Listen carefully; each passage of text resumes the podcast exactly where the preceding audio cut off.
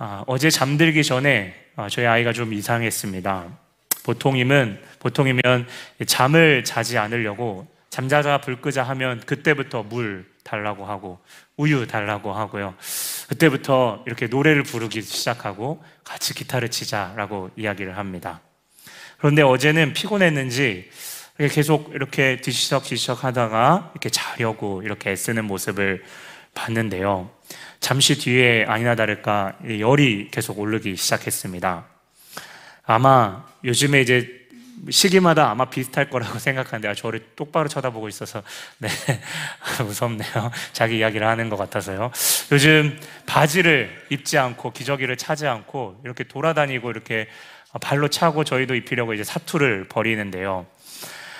아, 그러, 그, 그 가운데 이제 결국에는 우리 저희도 이제 포기하고 이렇게 바지를 안 입히고 이렇게 돌아다니다가 아마 네, 감기에 걸린 것 같습니다. 아, 아이에게 약을 먹이고 이렇게 아, 12시, 11시, 12시가 넘어가는 시작에 계속 1시간마다 이렇게 아내가 체크하고 하는 그 가운데 참 저도 옆에서 보면서 참 마음이 계속 편치 않았습니다. 다행인 것은 아침에 좀 열이 많이 내렸는데요.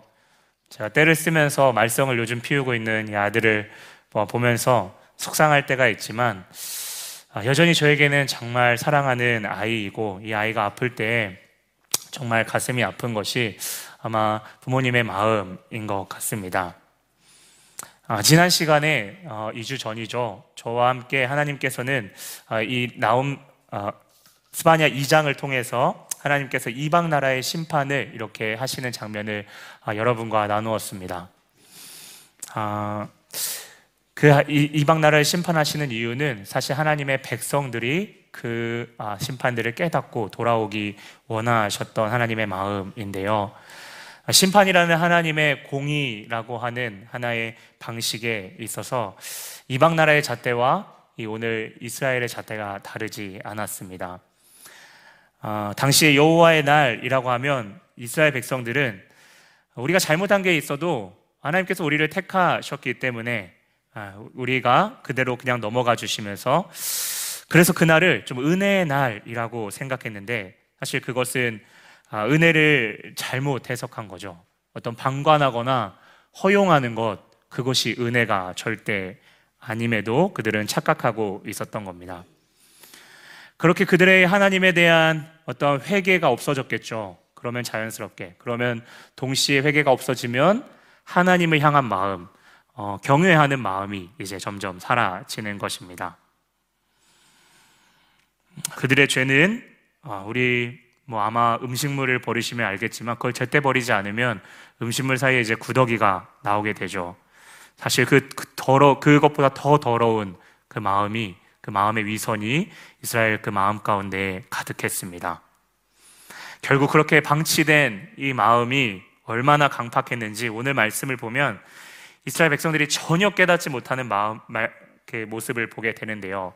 저희가 함께 읽었던 2절을 보게 되면 그가 명령을 듣지 않고 교훈을 받지 아니하며 여호와를 의뢰하지 아니하며 하나님께 가까이 나아가지 아니한다라고 말합니다. 아마 이스라엘은 이렇게 생각할 수 있습니다. 어느 정도 우리가 좀 제사의 형식을 갖췄고 하나님 앞에 또 회개하며 나아갔으니 또 다른 사람을 보니까 아, 이 정도 이렇게 제사 드리고 하는 것들 보아하니까 우리 집안도 우리 집도 나도 좀 그렇게 아, 어느 정도는 아, 하면서 적어도 하나님을 나는 섬기고 있다라고 생각했겠죠. 하지만 참 안타까운 것은 여러분 맹인이 맹인을 인도한다라는 말을 들어보셨을 겁니다. 주변에 잘못하고 있는 사람들을 기준으로 삼고 있는 아, 그런 것만큼 위험한 게 없는 것이죠. 한번 생각해 보기를 바랍니다. 어, 공부를 잘하는 친구가 있었습니다. 그런데 그 친구가 숙제, 어려운 숙제를 이렇게 어, 했어요. 그리고 다음날에 이제 숙제를 어, 내야 되는데 어, 그 공부 잘하는 친구 주변에 사람들이 이렇게 친구들이 모이는 겁니다. 그래서 숙제를 열심히 베끼는 거죠. 여러분 한번 학교 다닐 때 해보신 적 있으세요? 네, 표정을 보아하니 없으신 것 같아요. 그렇죠? 네, 그렇게 되면 어, 그런데 알고 보니까 이 아, 문제를 어, 이렇게 풀었던 그 공부 잘하는 학생이 아예 틀린 방식으로 이제 풀게 된 거죠. 어떻게 되나요? 그걸 베낀 사람들까지 다 잘못 틀리게 되는데요. 아, 오늘 아, 오늘 성경에 보게 되면 1절에 보게 되면 예루살렘 성의 폐역하고 더러운 곳 포악을 자행하는 아, 그러한 모습을 보게 되는데요.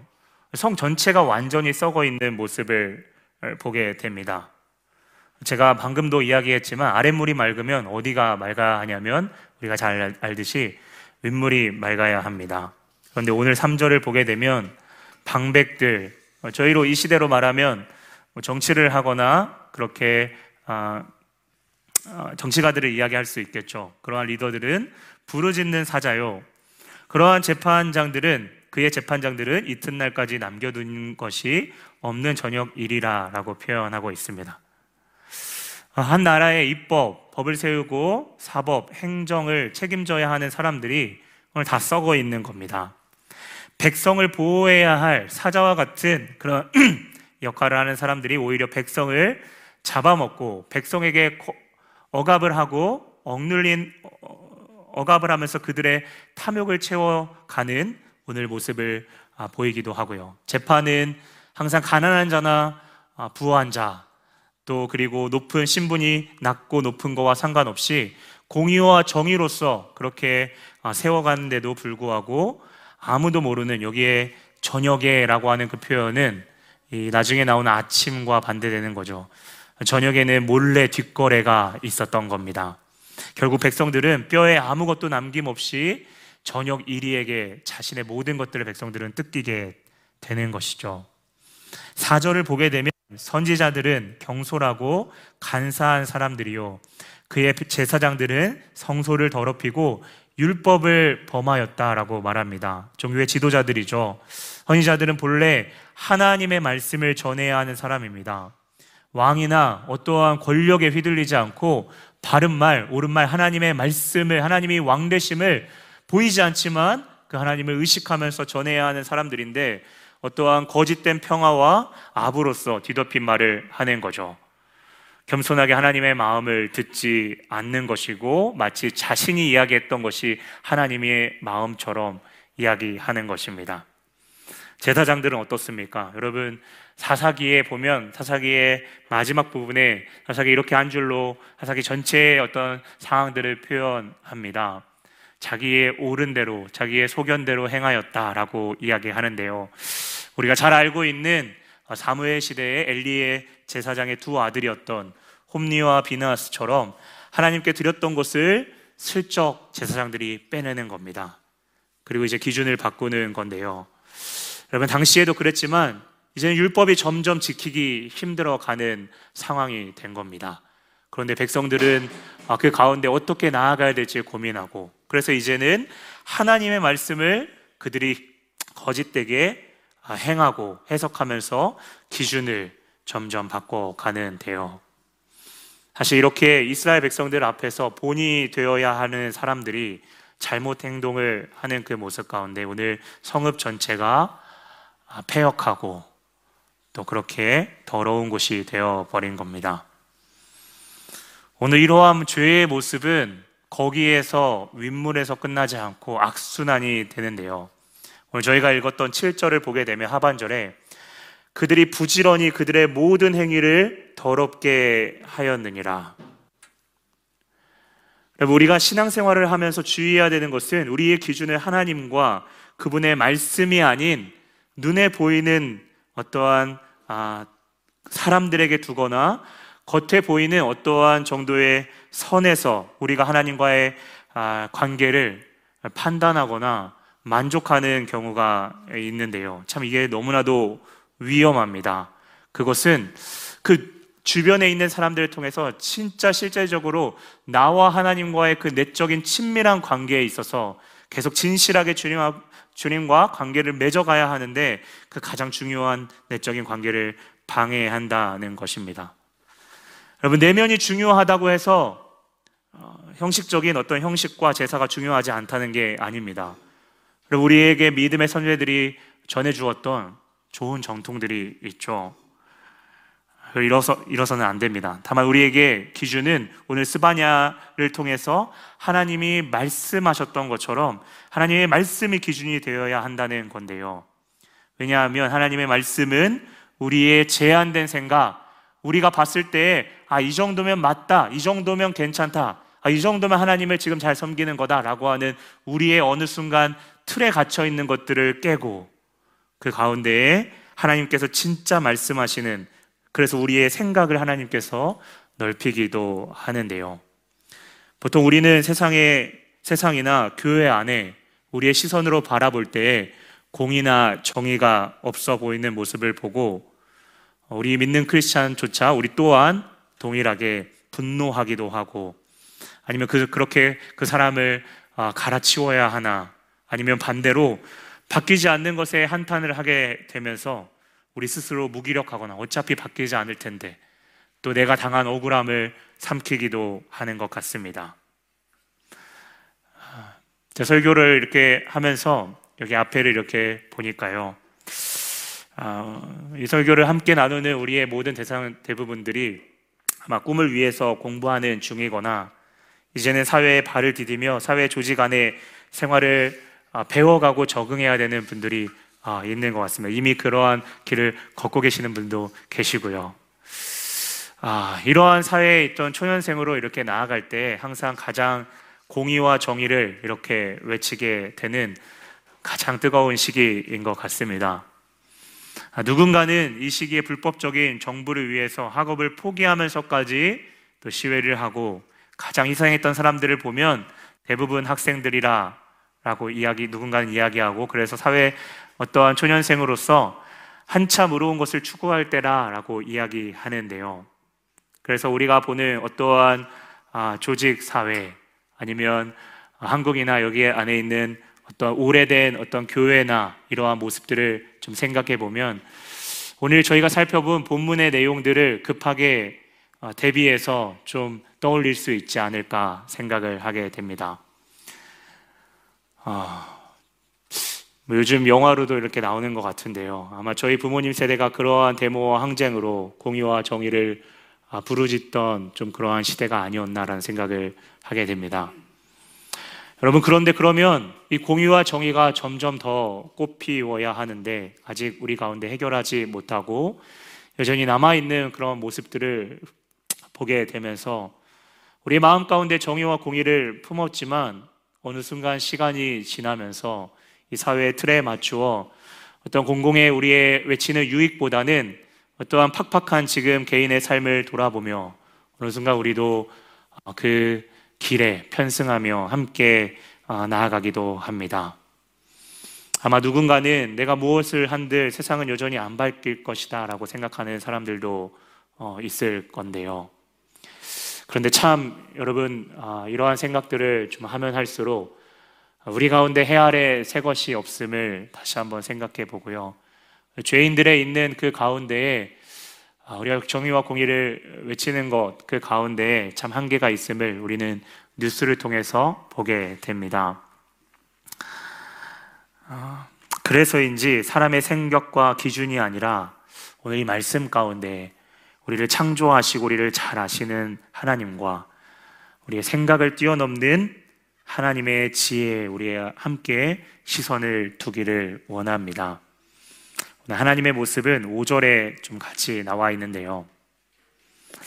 아, 우리 만만하지 않는 이 세상 속에 우리의 공의와 달리 하나님의 공의가 어떻게 표현되어 있는지 한번 5절에 같이 보도록 하겠습니다. 그 가운데 계시는 여호와는 의로우사 불의를 행하지 아니하시고 아침마다 빠짐없이 장의의 공의를 비추시거늘 불의한 자는 수치를 알지 못하는도다. 여러분 하나님의 공의가 아침마다 우리를 비춘다라고 이야기합니다. 그 공의는 불의한 자들에게는 하나님의 기분대로 하나님의 기분대로 더 진노하시는 것이 아니라 그들의 행위대로 공정하게 일하신다라는 겁니다. 여러분 대조되는 게 아까 제가 3절에 언급했던 저녁의 이리와 같은 자들이죠. 그들과 다르게 하나님은 이스라엘 백성들 포함한 이방인들까지도 여전히 공의로 다스리시고 그들에게도 돌이킬 기회를 주신다는 겁니다. 여러분 반대로 한번 이스라엘 편에서 이야기해 볼까요? 자기의 백성들을 특별히 더 봐주시거나 여러분 하나님께서 그렇게 하지 않는다는 겁니다. 하나님의 기준은 고무줄과 같이 사람과 환경에 따라서 왔다 갔다 하는 것이 아니라는 거죠.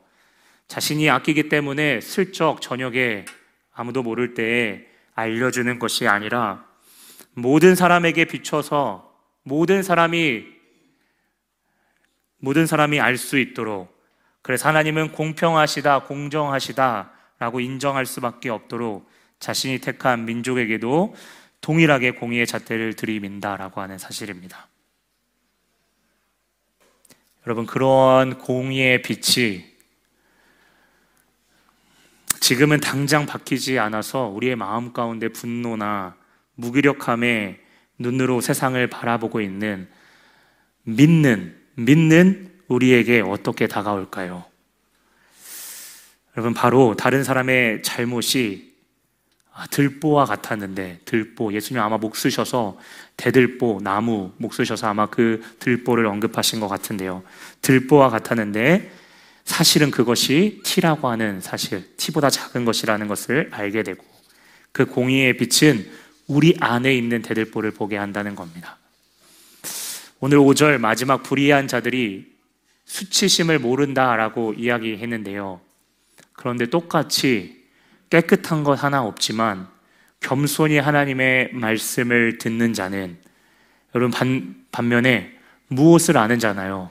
오늘 성경을 보게 되면 불의한 자들은 수치를 몰랐고요. 반대로 그러면 그 하나님의 말씀을 듣는 자는 그 하나님의 말씀의 공의의 빛을 받으면서 수치를 느꼈겠죠. 저는 이 말씀을 좀 이렇게 준비하면서 이 글의 독자가 하나님의 마음을 아는 여기에서 이제 이후에는 남은 자라고 이렇게 아, 구절 이하에는 표현되어 있는데요. 왜냐하면 다음 구절부터 이 약속된 회복이 바로 남은 자들에게 해당되고 있기 때문입니다. 그렇다면 그들은 불의한 세상을 바라보면서 하나님을 따먹을 때 마치 선악과와 같, 아, 그 범죄했을 때, 했을 때에 아담과 하와가 느꼈던 그 수치를 아, 느낀다는 겁니다. 그러면 이렇게 누군가 질문할 수 있습니다. 목사님, 너무 야속합니다. 물론 제가 죄는 없는 것은 아니지만 그래도 잘못된 것에 대해서 가만히 있는 것도 맞지 않는 것 아닙니까? 라고 속으로 저에게 지금 저에게 물을 수 있습니다. 네, 저는 지금 어떠한 액션이나 이 액션을 취하느냐 안 하느냐보다 지금 여러분 성경 가운데 하나님을 바라보는 데 있어서 그분이 말씀하시는 방향에 우리가 귀 기울여야 한다라고 아, 말하고 싶은 건데요. 우리는 우리의 안 좋은 마음을 여러분 들키게 되면 양심으로 이렇게 탁 이렇게 되게 되면 우리 가운데 느껴지는 처음 감정이 바로 수치심을 느끼게 되고 우리가 무엇인가 액션을 취하기를 원합니다. 여러분 사실 이것을 사단도 알고 있죠. 우리가 잘 알고 있는 말씀의 배경입니다. 예수님께서 성령에 이끌려서 사단에게 시험을 받으십니다. 만일 아, 하나님의 아들이어거든 명하여 돌들로 떡덩이가 되게 하라. 여러분 이후의 시험에도 네가 하나님의 아들이어거든 이라는 말이 나옵니다. 여러분 사람은 불의한 것을 볼 때에 야 그럼 너가 한번 검증해봐. 너는 깨끗하잖아. 너는 한번 검증해봐라고 이야기합니다. 여러분 여기서 급하게 돌을 떡으로 만들거나 여러분 성전에서 뛰어내리면 손쉽게 검증하고 마귀에게 자신이 하나님의 아들인 것을 증명할 수 있었지만 여러분 예수님의 시선은 하나님께 있었습니다. 주 너의 하나님을 시험하지 말라. 여러분 하나님의 뜻은 무엇인가요? 아들 예수님이 순종하는 것, 하나님으로서 하나님으로서 그 능력을 마음대로 사용하지 않고 이 땅에 살아가는 것이 아니라 사람과 같이 되셔서 다른 곳에 시선을 빼앗기지 않고 궁극적으로 우리의 죄를 위하여 십자가를 지시는 그 삶으로 순종하며 살아가는 것입니다. 여러분, 예수님이 마귀의 말에 단번에, 아니, 더 크게 여러분, 한번 쇼를 한번 보여주면요. 속이 여러분 다 후련할 텐데, 예수님의 시선은 계속 하나님께 있었다라고 하는 겁니다. 또 하나 우리가 잘 아는 고백이죠. 마태복음 16장 16절 주는 그리스도시요 살아계신 하나님의 아들이시니이다. 이것은요 당시의 우상이 즐비하고 당시의 이 지역 명에서도 알, 알다시피 가이사랴 빌립보 황제를 숭배하는 총독을 숭배하는 곳이었습니다. 그런데 그 가운데 가이사르 시저가 황제가 아니라 주인이 아니라 예수가 그리스도이시다라고 그 우상들 앞에서 하나님 앞에 고백, 예수님 앞에서 고백하는 것입니다. 예수님은 그 가운데 칭찬해 주시지만 교만해질 그에게 이렇게 말씀하십니다. 하늘에 계신 네 아버지가 하신 말씀이다. 내게 말한 것이다. 계속 예수님의 시선은 아버지 하나님께 아, 두는 것이죠.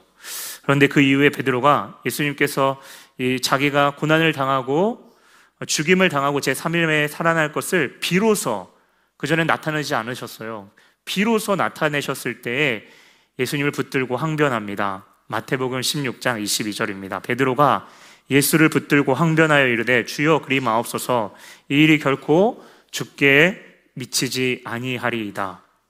여러분 오늘 표현은 좀 되게 젠틀하게 되어 있는데요. 항변은요 예수님의 그거 붙들고 몸을 붙들고 이렇게 따지는 겁니다. 예수님 갑자기 왜 그러십니까? 그런 말 마십시오. 그런 말 그런 일은 절대 일어나지 않을 겁니다. 저희가 막을 것입니다. 라고 하는 의미를 이야기하고 있죠. 여러분, 베드로가 붙들고 항변하는 것은요, 사실 예기치 않을, 예기치 않은 상황에서 여러분, 우리의 진실된 습관이나 진실된 행동과 같습니다. 여러분, 수치심이 있을 때 누군가 이렇게 탁 이렇게 찌를 때요, 어, 무엇인가 그것들을 가리려고 하는 모습과 같은 것이죠. 베드로의 모습은 예수님을 위하는 이야기인 것 같지만 여러분 베드로 마음 가운데 어, 예수님을 통해서 그동안 늘렸던 것 아, 이스라엘의 회복들 이것들을 상상하고 있었겠죠. 그런데 그러한 기대의 모습과 전혀 다른 예수님의 모습에 그것을 받아들일 수 없다는 겁니다. 그럼 베드로가 주님의 십자가를 십자가의 주님을 이해하지 못했습니다. 닭 울기 전에 세 번이나 부인하면 하는 것을 보면 알 수 있죠. 그리고 예수님을 곧바로 잡으러 온 이 말고의 아, 귀를 잘랐을 때를 어, 생각해 보면 그는 하나님의 지혜와 크신 뜻보다는 그의 생각 안에 갇혀 있었음을 보게 됩니다. 여러분 예수님은 말고의 귀를 자른 베드로에게 아버지를 계속 바라보게 하십니다. 요한복음 18장 11절입니다. 예수께서 베드로에게 이르시되 칼, 칼을 칼집에 꽂으라. 아버지께서 주신 잔을 내가 마시지 아니하겠느냐. 예수님은 끝까지 아버지 하나님께 시선을 드는 거죠. 여러분, 만만치 않은 세상입니다. 그래서 우리도 만만치 않은 세상에 대비하려면 우리만의 무기가 있어야 된다고 생각하는데 주님은 오늘 그 무기를 잠시 내려놓고 먼저 하나님, 그 하나님을 바라보자 라고 말합니다. 오늘 본문 8절에 말씀하시는데 나 여호와가 말하노라 그러므로 내가 일어나 벌할 날까지 너희는 나를 기다리라. 우리에게 흥분하기 쉬운 그 순간 하나님은 먼저 우리에게 잠잠하게 기다리라. 우선 나를 바라보라. 라고 말씀하십니다. 정말이지 하나님 없는 여러분 강팍한 마음으로 우리는 온전한 세상을 바라볼 수가 없는데요. 그러한 모습들을 보면 무엇인가 항변하고 무엇인가 액션을 취하고 무엇인가 증명해 보고 싶은 마음들이 우리 가운데 굴뚝같이 있죠. 나는 다르다. 그래서 우리가 하나님의 공의의 빛 가운데 우리가 나아갈 때 그 공의의 빛이 우리 가운데 비춰지는 그래서 우리의 가운데 수치심을 느끼게 하는 것은 하나님의 놀라운 지혜입니다.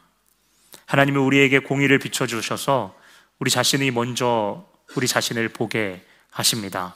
우리가 막 항변하고 씩씩거리는 이유 중에 하나가 나는 맞고 상대방은 틀리다는 전제가 여러분 깔려 있어서 때문 아닐까요?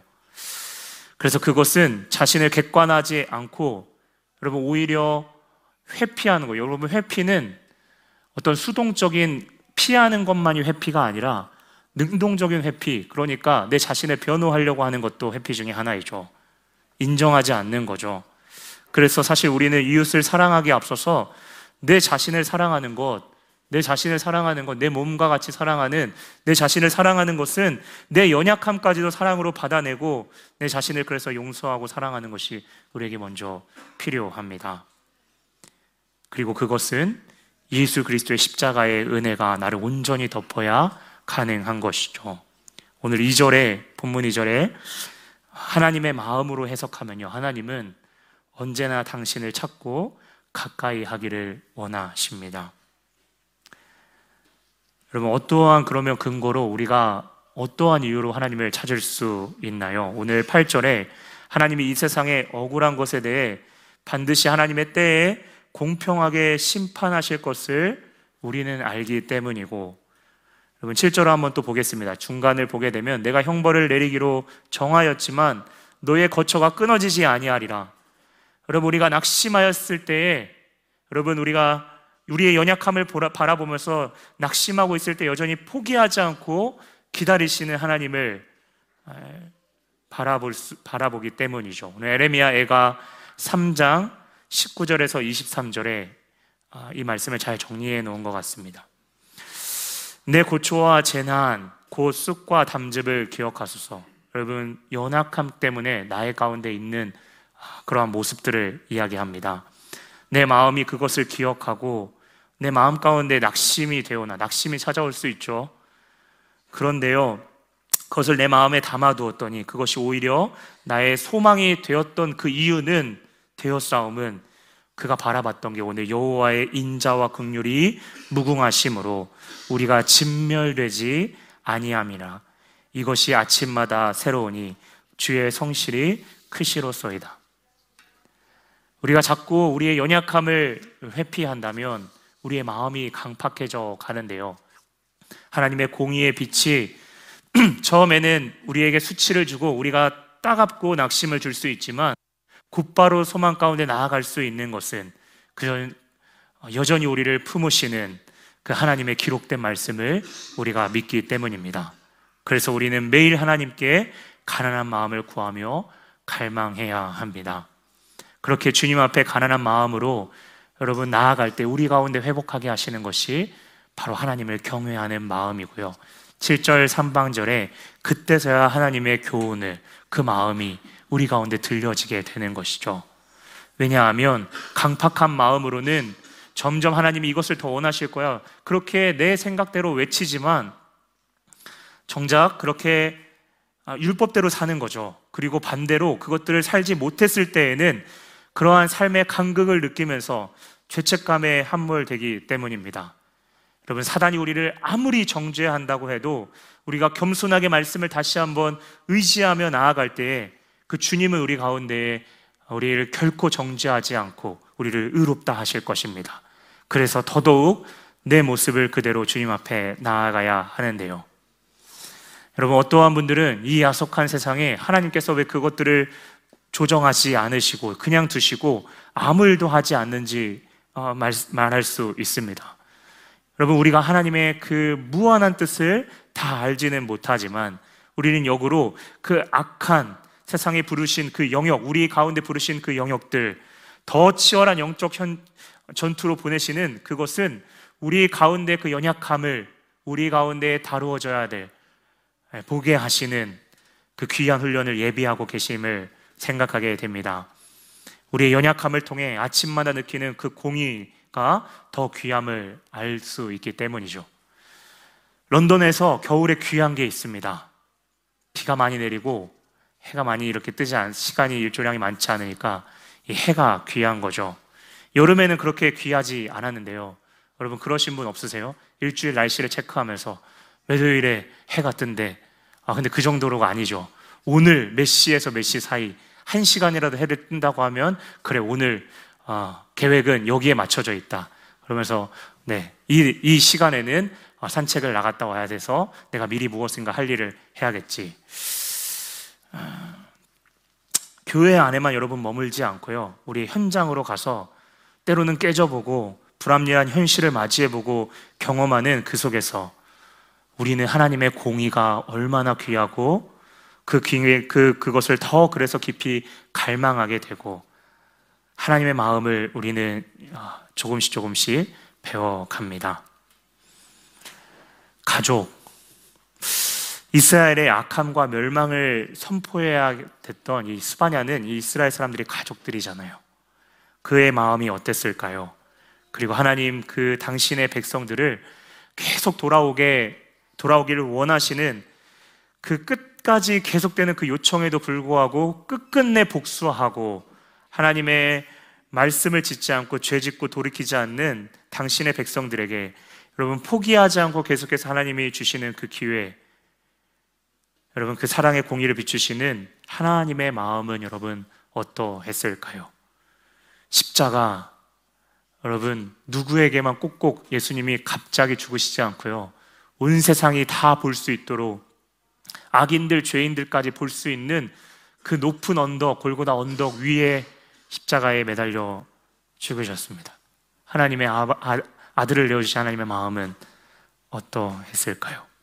하나님은 여러분 죄된 인간의 비유를 맞춰서 좀 내가 따를 만하고 그러한 사람들에게만 아들을 내어주지 않으셨습니다.